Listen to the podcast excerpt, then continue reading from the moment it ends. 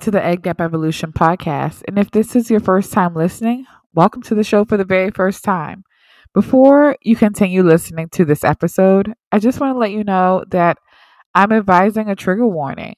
Um, this is an episode that is part one of a five-part series on child suicide awareness and prevention and generational healing for Black children and families. The idea for this series was born out of the fact that since nineteen ninety-one, suicide attempt rates for Black children have increased by eighty percent, and rates have not increased that significantly for children of any other ethnicity.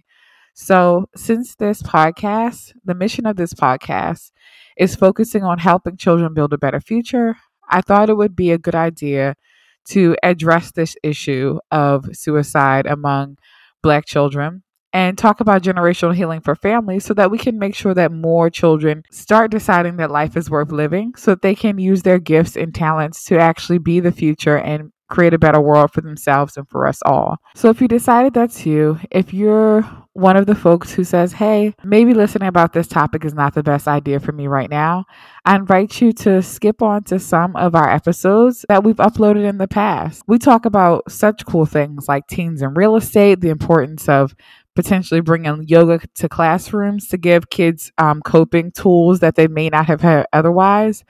We talk to Baltimore City school teachers that give us an inside look on what it's like to be a teacher um, and also prioritize mental health.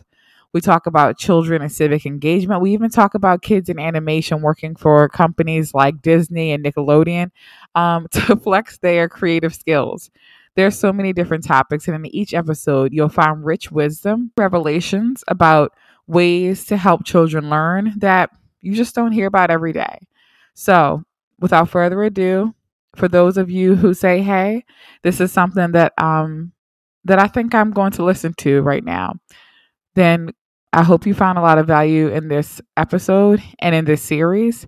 And if you know someone who this episode could help, please share it. Here's the biggest thing. Currently, right now, youth are, and they've been doing this, but youth commit suicide.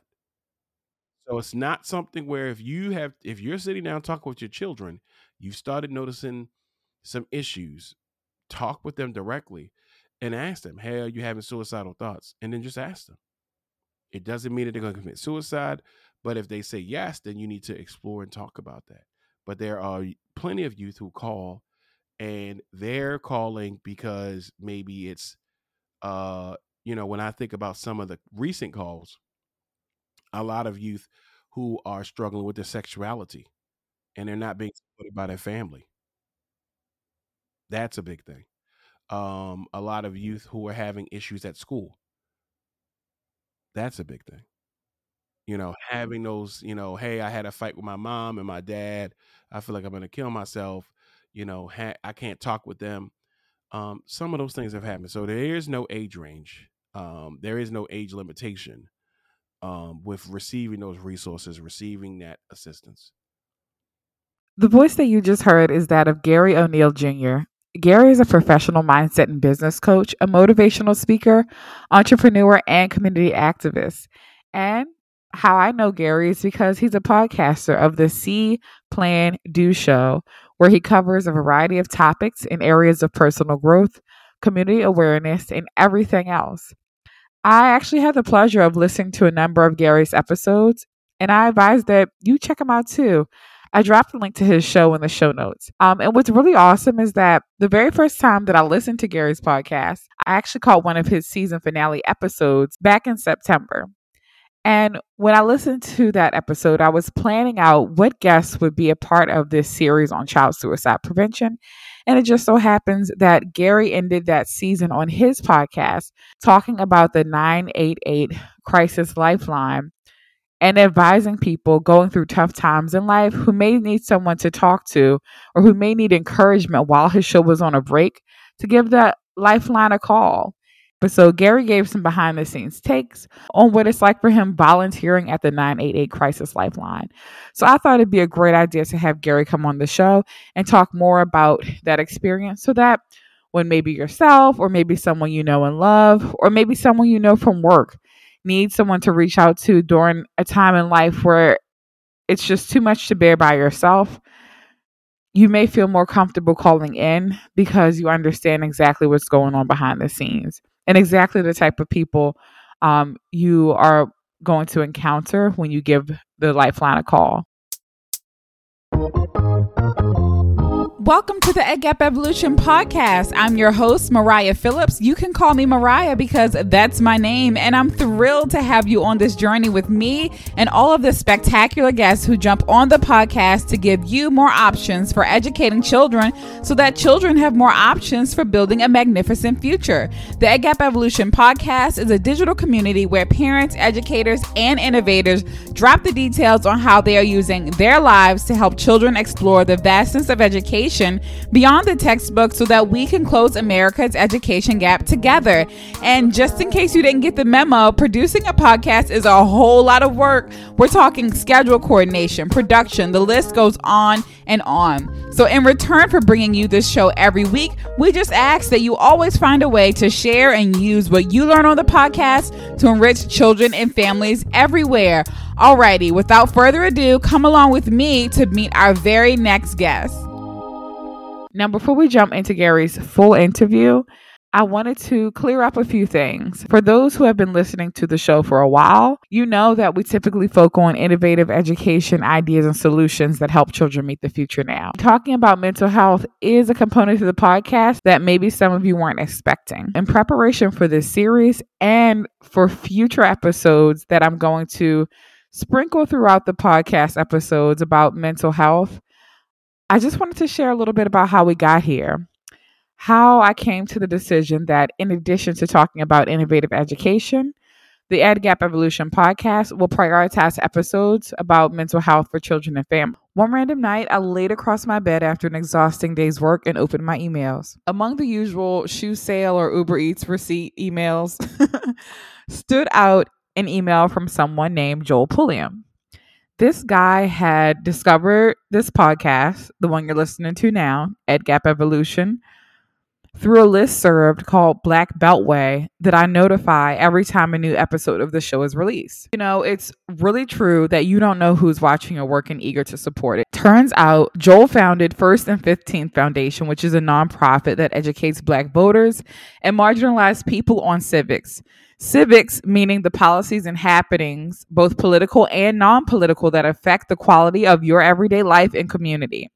The name of Joel's nonprofit nods at the First Amendment, the right to free speech, and the fifteenth Amendment, the right to vote from the United States Constitution. If your curiosity has been piqued, I added a link to Joel's website in the show notes, but don't you dare pause this episode because now we're about to get into what Joel's email actually said. Um... Basically, Joel's email opened my eyes to what the Ed Gap Evolution podcast could become and is currently becoming because Joel asked to interview me to be featured in the nonprofit's newsletter. I agreed, and out of all the great questions he asked, two of them stood out the most, and here they are. The first one was, with recent with the recent removal of Black history from schools and textbooks, I'm, I literally have the email open and I'm reading it verbatim, y'all. So he said, with the recent removal of Black history from some schools and textbooks, what role do you think the Ed Gap Evolution podcast will play in the near future? The second question is, what role do you think parents and guardians play in closing the education gap? So let's circle back to question number one. At first, when I read this question, I'm going to be honest, I thought this podcast, this podcast is about innovative education programs and ideas. Not once on this show did I say, like, in plain English, that we were looking to archive Black history because this show is for parents, educators, and innovators of all races from all backgrounds. I believe that closing America's education gap is something that can only be done when we all try our best to get on the same page and to, you know, work work together to help close the education gap. But then I, you know, I thought to myself, I had to catch myself. I said, Mariah, you are an advocate for equal rights. You're an advocate for the Black community. You know, if you know me, you know, I am not one to mince my words. And I certainly stand up, you know, in the face of racism or, um, you know, classism or anything that does not support every human being being equal. So I said, well, duh, Black history is for parents, educators, and innovators of all races. And since the show's mission is to help close America's education gap, we as a society and we as a, a business, you know, the Ed Gap Evolution podcast is also a business. We can't achieve that mission of closing America's education gap through innovative education if we do not prioritize educating everyone on the experiences, experiences and contributions of Black people in our past and present. And um, the way Joel posed his initial question was so interesting, because I had heard about the threat and removal of Black history from textbooks. And but I said, you know, there are so many textbooks that talk about slavery, so many textbooks that talk about the different inventions and con- contributions that Black people made to society. So I said, it's bad that those things are being taken away, but is there a way that we could simply preserve that type of knowledge for future generations and just put it on a different platform, put it in a different, um, put it on a different medium?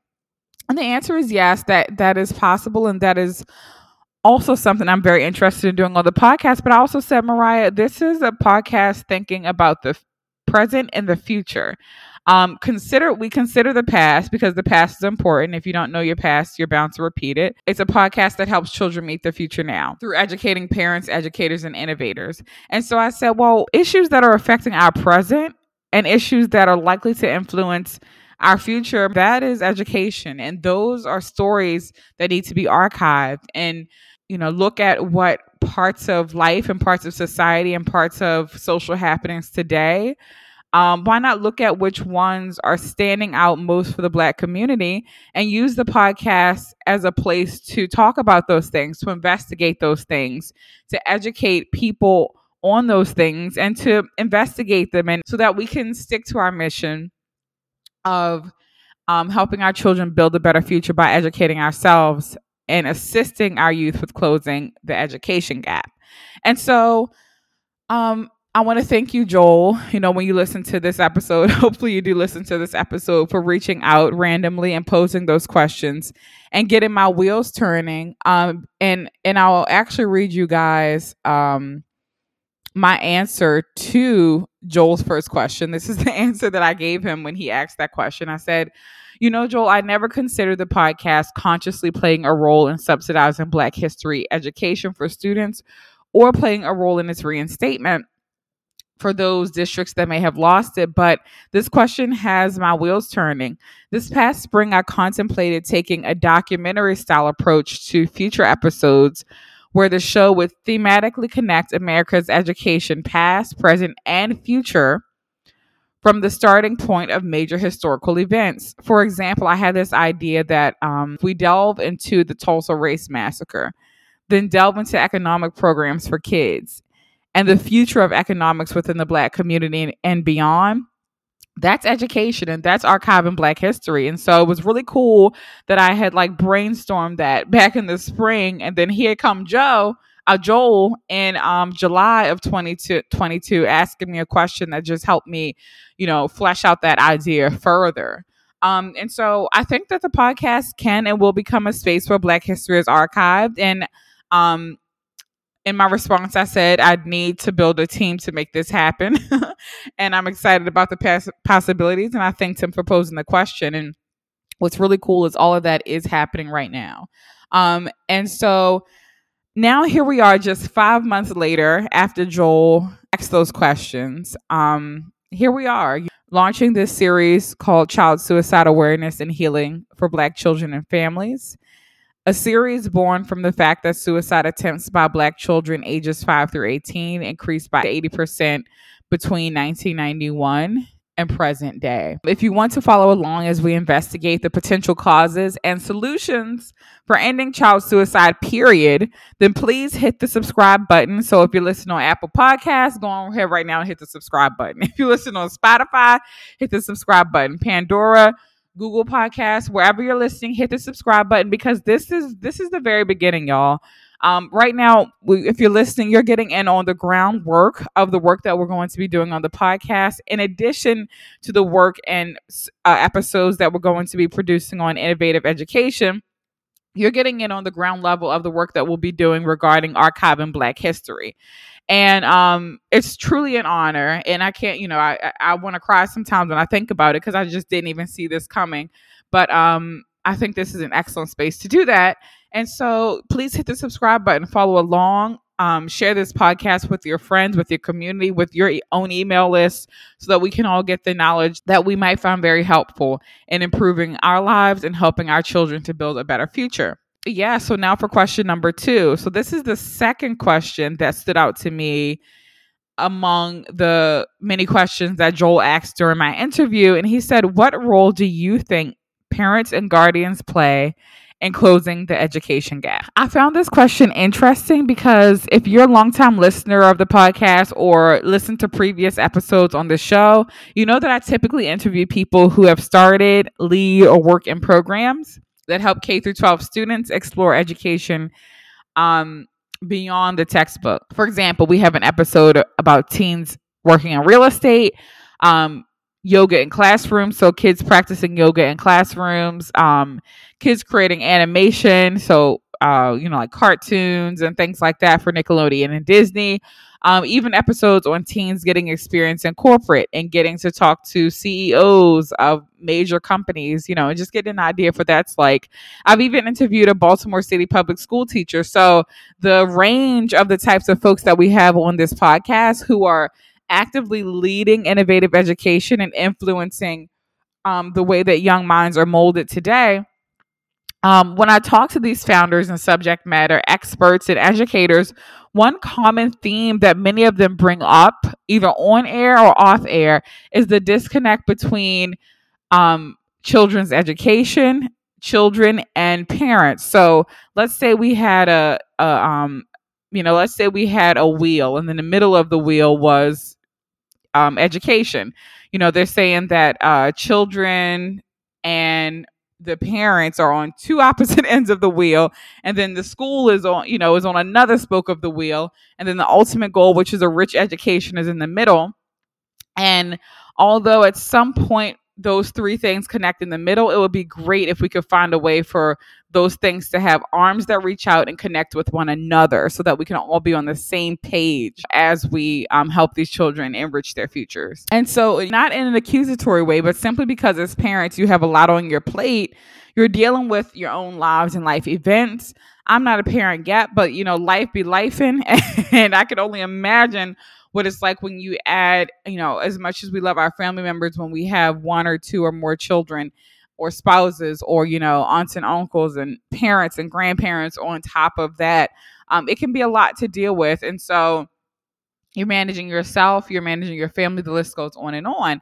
And even though you're doing your very best as a parent, you may still be open to support on how you can get a better idea of what kind of information the people outside of your house who you may have never met are imparting on your child's brain. So this this goal to bridge the gap between parents, edu- the education system, um, and children, this is this is to help parents. Every day, if your child goes out the, the house for school, or even if they join school online, or anytime they're not in your presence, and we know that children doing things on their own is important for their growth and development. And at the same time, anytime your child's not in your presence, they're they're likely with people who are influencing who they are.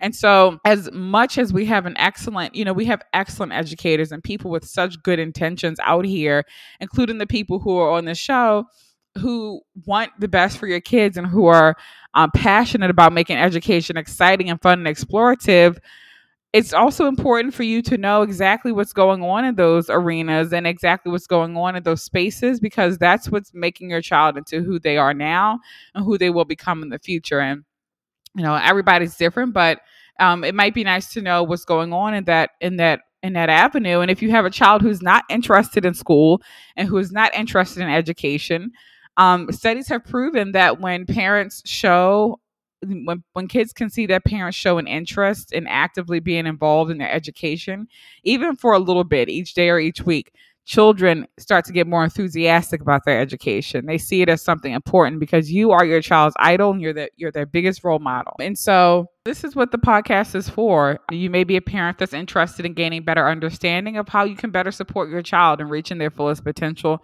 without stressing yourself out, without worry, fear. So to Joel's question, what role do you think parents and guardians play in closing the education gap? Here's my answer. I said, I believe that parents and guardians play a number one role in closing the education gap. Before a child even looks at a textbook, they're educated by parents throughout daily life and experiences, no matter how wonderful or maybe traumatic that experience is.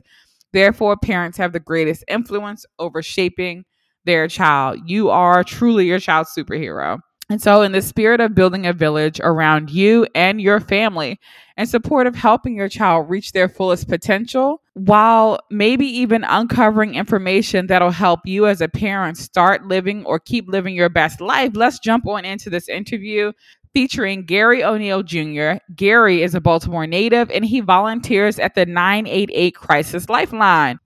My parents are hearing impaired, and I think that just they did such an amazing job, and I love my parents very much.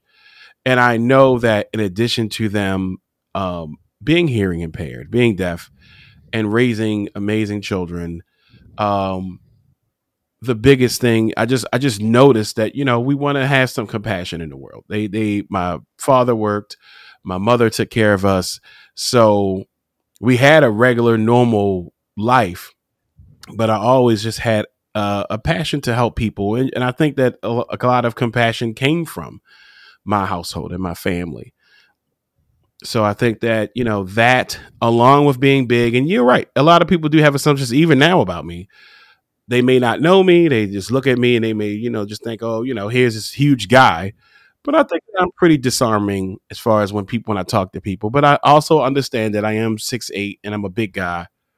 And I think mm-hmm. that does sometimes when I speak to someone who may be a little bit nervous, especially children, you know, just disarming mm-hmm. them and just talking to them. And it just sort of makes it easy. But I've been through this. I'm forty-two. So I think I've been tall my entire life. So it just sort of always is a thing.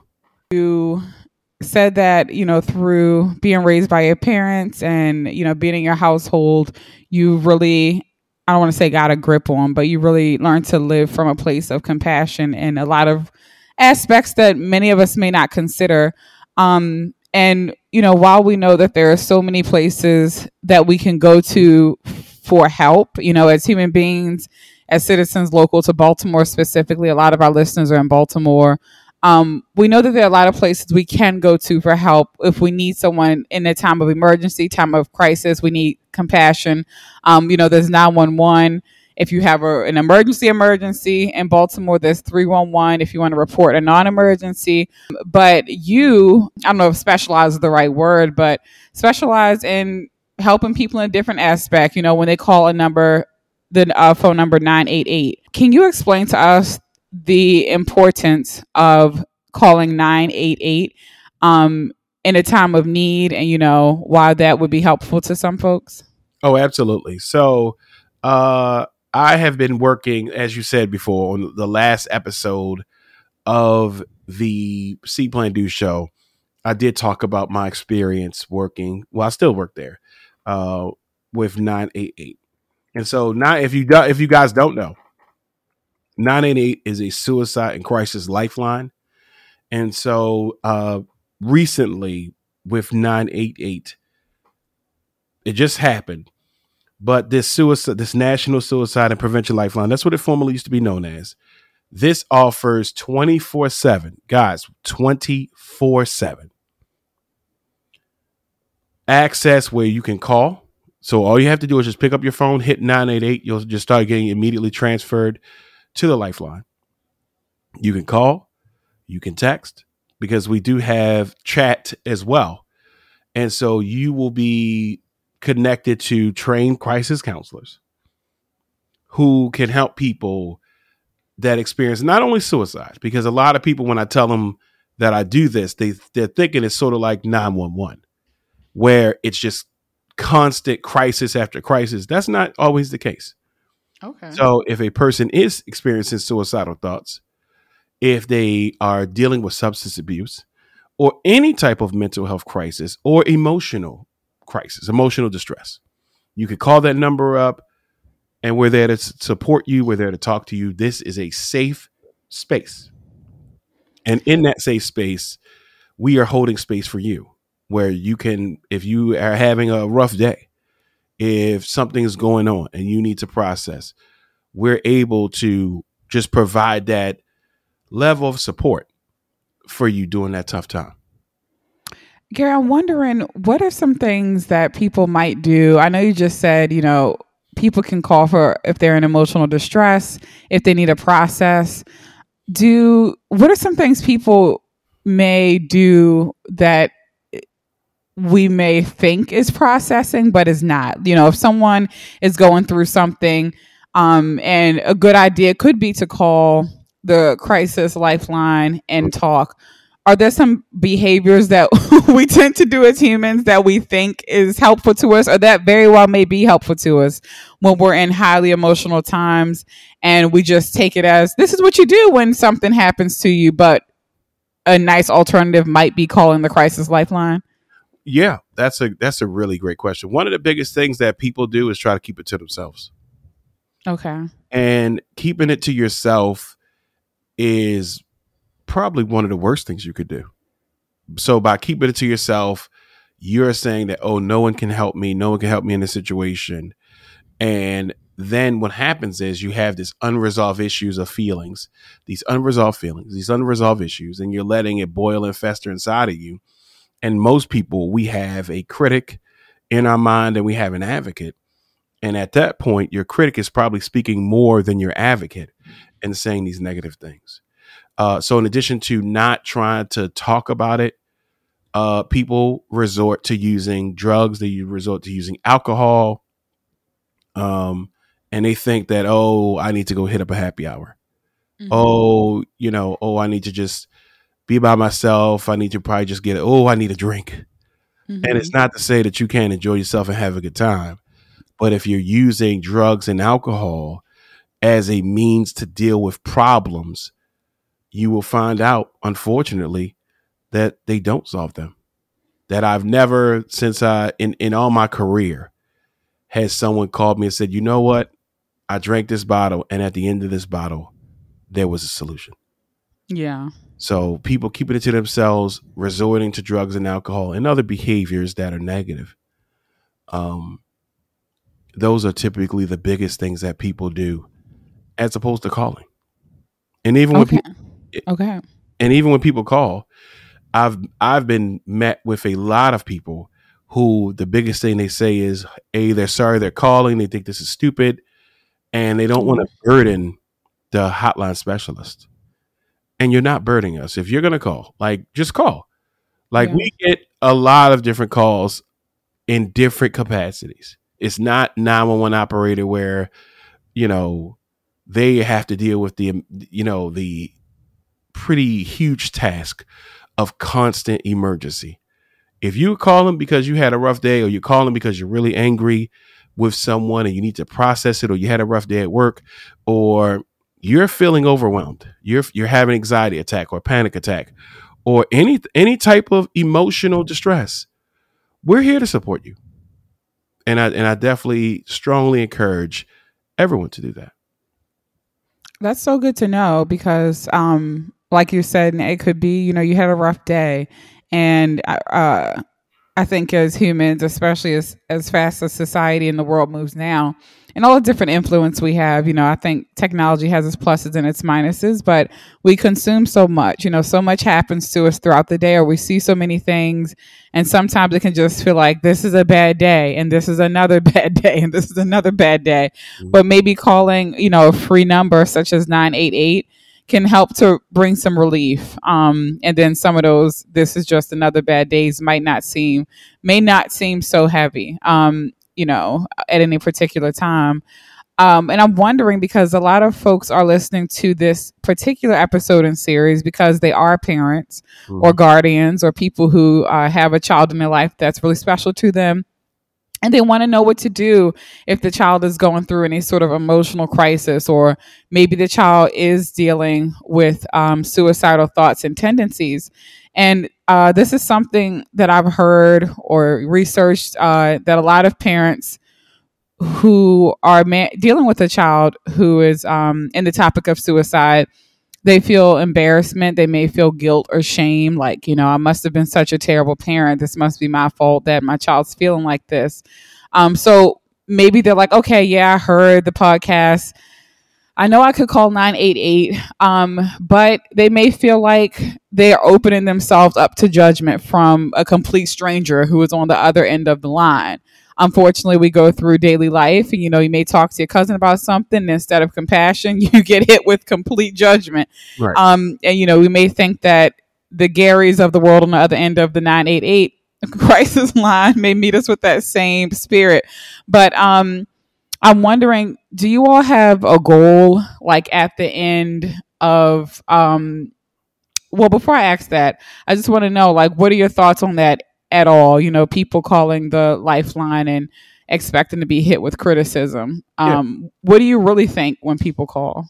I think that, again, it's very easy, and at times we are so critical of ourselves, and yeah. we have this critic who stops us from trying to do these things. I'm not saying that the critic and and.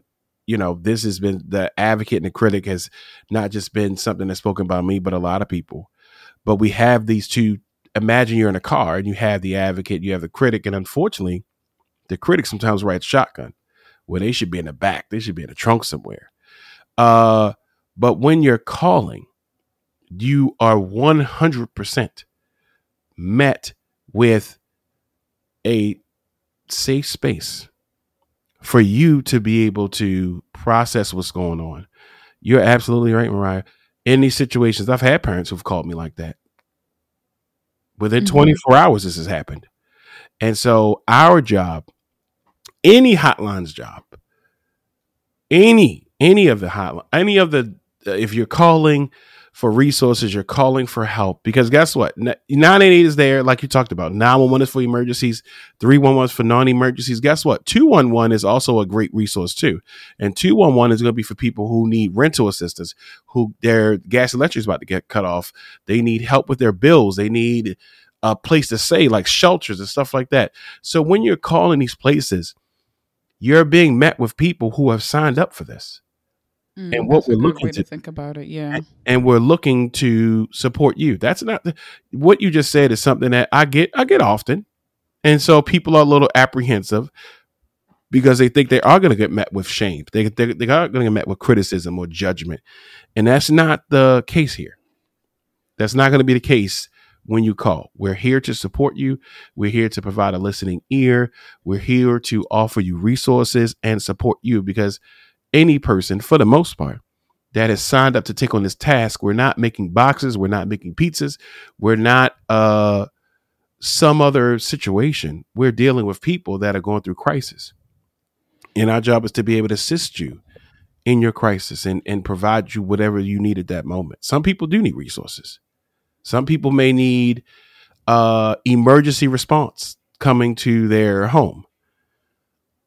Uh, and also people may need just a person that says, hey, you know what, let's talk it out. Let's map it out. Let's see what you, you know, what's really going on. And, and it's all those different spectrum of conversations that's happened. So if you know you're going through a tough time right now, if you're listening to this, you're going through a tough time, you're apprehensive, just call. Here, guess what? I tell people all the time, you don't even have to give us your real name. Okay. Yeah. You could just call up and say, hey, I'm John from Tulsa, whatever you want to say. You don't have to give us your real name. You know, you could just call. You could be anonymous. You don't even have to give us a name. But the biggest thing is, is that if you are at this point where you feel as though you're overwhelmed, you're stressed, you know, some type of distress is happening in your life, mm-hmm. just call. Some people feel like, oh, they feel like they should only call if they're suicidal. Call. Most people that call actually are not suicidal. Okay. So just, just call. Okay. Don't worry about any judgment. You're not going to receive that here.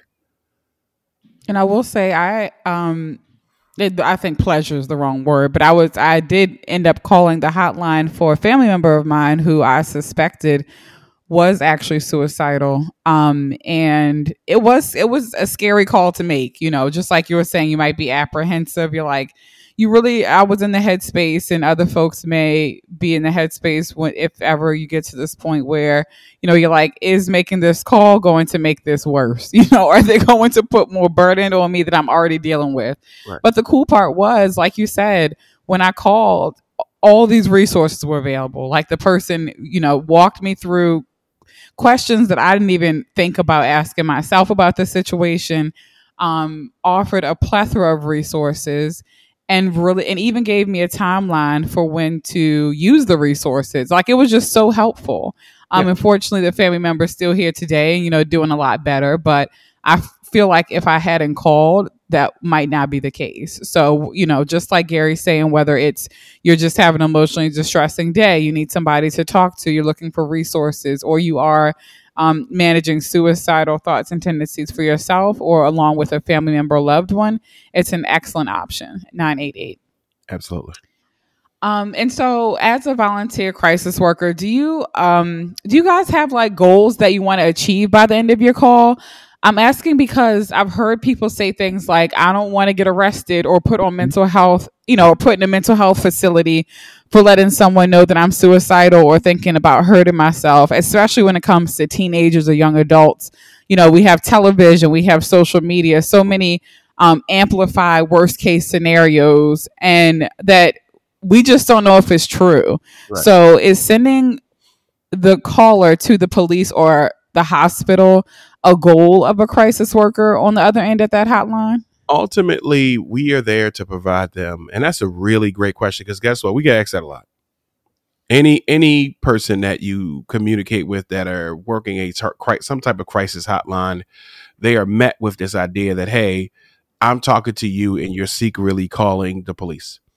Mm-hmm. Uh, the goal of any crisis worker is to be able to assist you in lowering the crisis and to, re- to to getting you to a safe space. So it's not our goal to call the police. It's not our goal to get you sent to a hospital. Really, um, that's we can't even do that. Now, if you tell us that you need assistance, and assistance might be a mobile crisis unit, which is going to a mobile crisis unit is going to be a team of professionals. It could be nurses, doctors. It's going to be a team of professionals that come up that they will assist you uh, in whatever that happens. Now, if they deem that you need to go to the hospital, then that's on them. But when you're we're calling when you're calling us, our job is to be able to assist you in whatever that looks like. So if you so some people call us and say, hey, they do need a mobile crisis unit to come out. Some people, they, they say, hey, I'm suicidal. Our job is to identify what's going on. You know, create mm-hmm. awareness. So if you call a, su- any any type of crisis hotline and you say you're suicidal, you're going to be in that conversation met with questions, because we do need to assess where you are. You know, if you're saying I'm feeling like I want to kill myself, you know, you're going to get a question like, OK, well, how are you going to do it? When would you do it? Now, some people say I want to kill myself, but they don't have a plan. Mm-hmm. Or even if some person has a plan, they may not have access.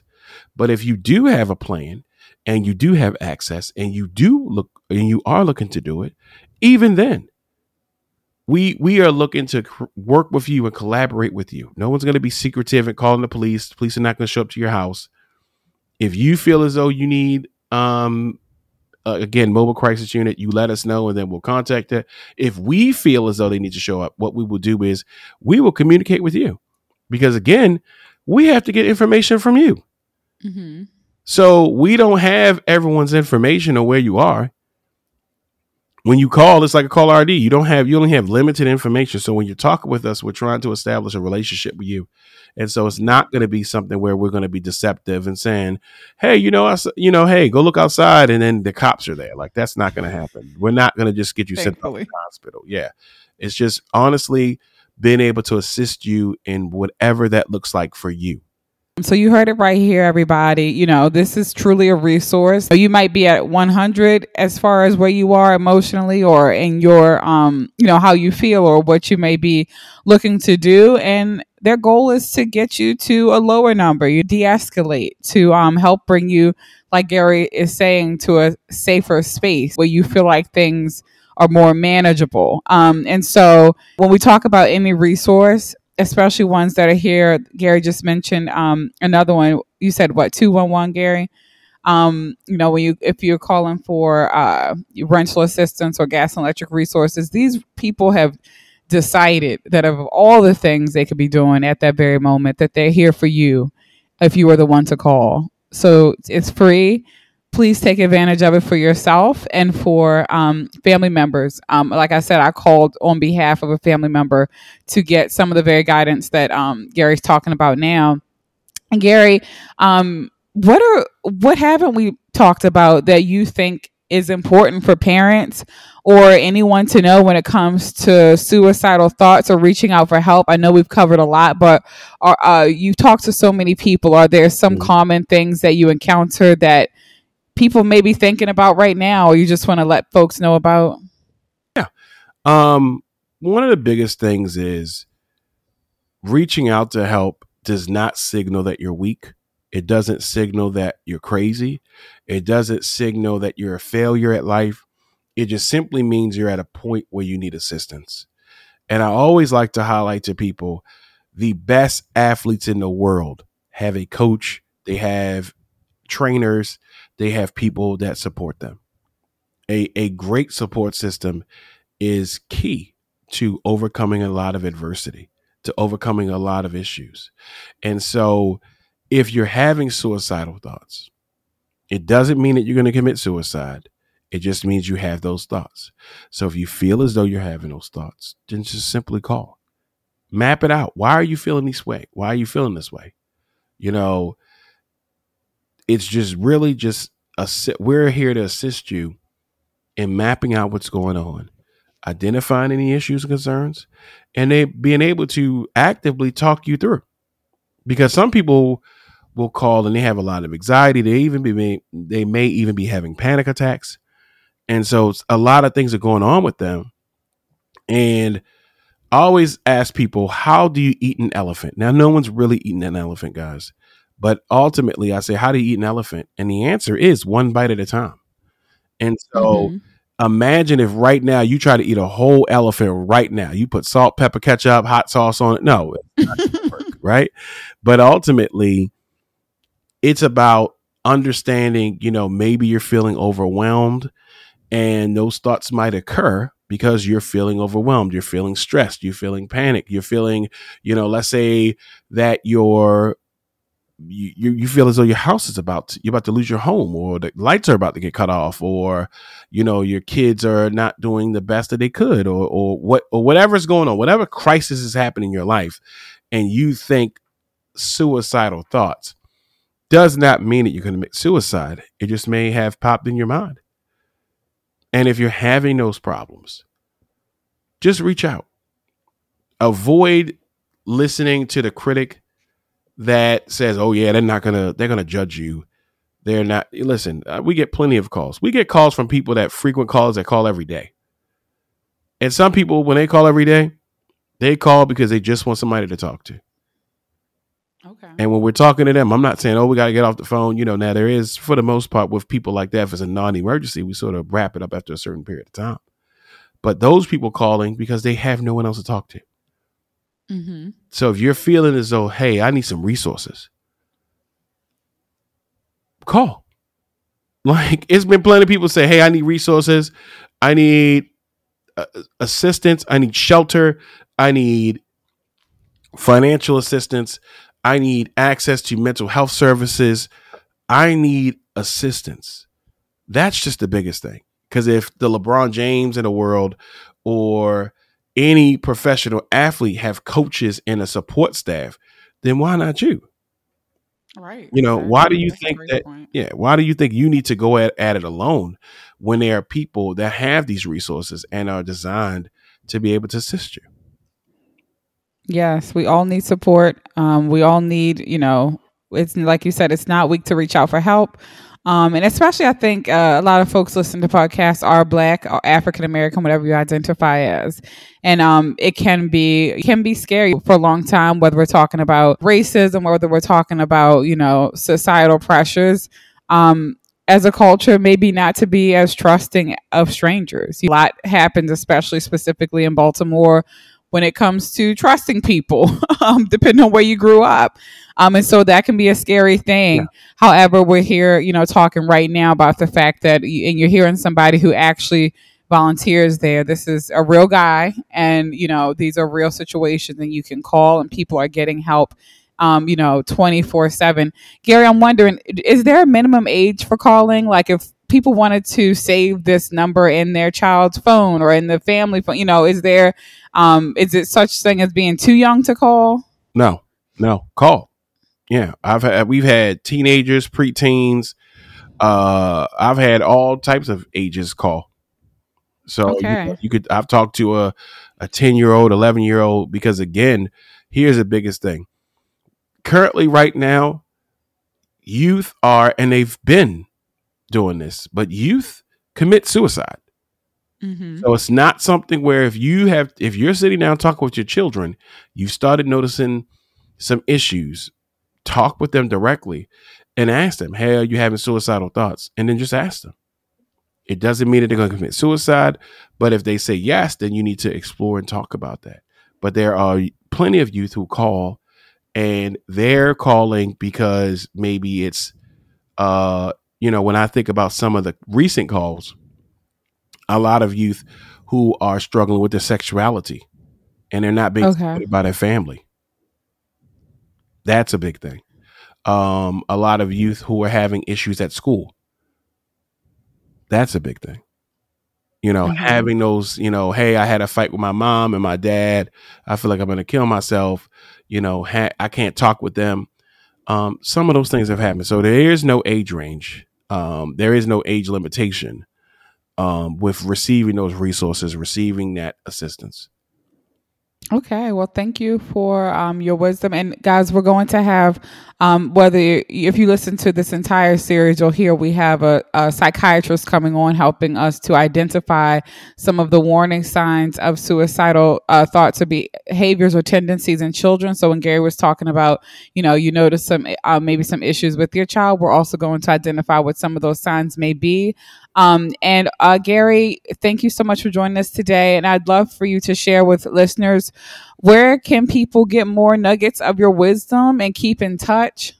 Oh, I appreciate that. Thank you for having me on the show. Uh, guess what, guys? I'm out here. Okay. I'm out here on TikTok. You're not going to really see me dance on TikTok, but I'm out here on all social media platforms. You can always check out the See Plan Do Show. Actually, tomorrow starts season six. Of, uh, you know, I've been doing this for a while. So season six starts actually tomorrow. So probably by the time you hear this episode is already out. Um, I always uh, talk about different things on any of my social media platforms. So you can go to See Plan Do Show, S E E Plan, P L A N Do Show. Uh, you can check that out. Uh, yeah, see plan do show dot com. Because you can see what you want to do, plan it out, do it. And then you can always get those links. I'm on all social media platforms as Garry O'Neal. I think on Instagram, I'm Life Coach Garry O'Neal, but G A R R Y O N E A L. And you'll be connected with me. And, you know, you can always just reach out. Uh, you can always send me an email using any one of those links that you'll see on those different platforms. And let's talk. Yeah, so there you have it, guys. Garry with the two R's. Um, you know how to get in touch with them. And I'm going to drop uh, the link to uh, Garry's website and podcast in the show notes, and some other resources that Garry has provided, like the Trevor Project, um, which you can check out, which is related to what you were just talking about, Garry, the L G B T Q Um, youth who call into the lifeline for assistance. Um, and um, if you could just talk about that really quickly. I know you sent that resource and one more resource um, that folks can click on. Oh, absolutely. So uh, if you if you or any youth, you know, Trevor Lifeline, the Trevor Project is designed to be able to help uh, any L G B T Q, anybody in that capacity as far as L G B T Q community with okay. resources, support. All right. If you need to call because, hey, you're having an issue, call. Because, again, no, that that that space is designed for anyone in that in the L G B T Q community uh, to be able to assist you in what's going on. If you need to process, a lot of people that call on the Trevor Lifeline, the Trevor that Trevor Lifeline, that's going to be something where, you know, we're going over information. You're getting resources.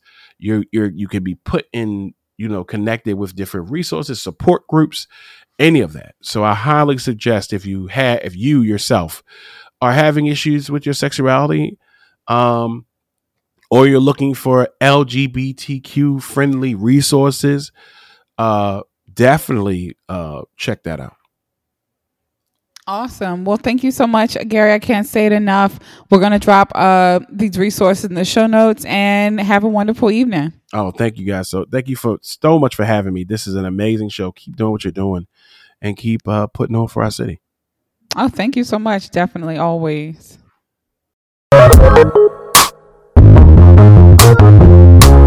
So what'd you think? How will you take what you learned today on the Ed Gap Evolution podcast to make sure that more children and families know that they have more options for building a magnificent future?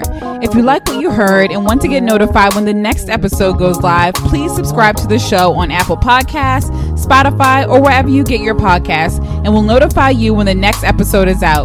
Don't forget to check the show notes where I share information on today's guest, and yes, we do have a website. You can always pop in on us at w w w dot ed gap evolution dot com. Again, I'm Mariah Phillips, and I leave you with this. Embrace the evolution, y'all.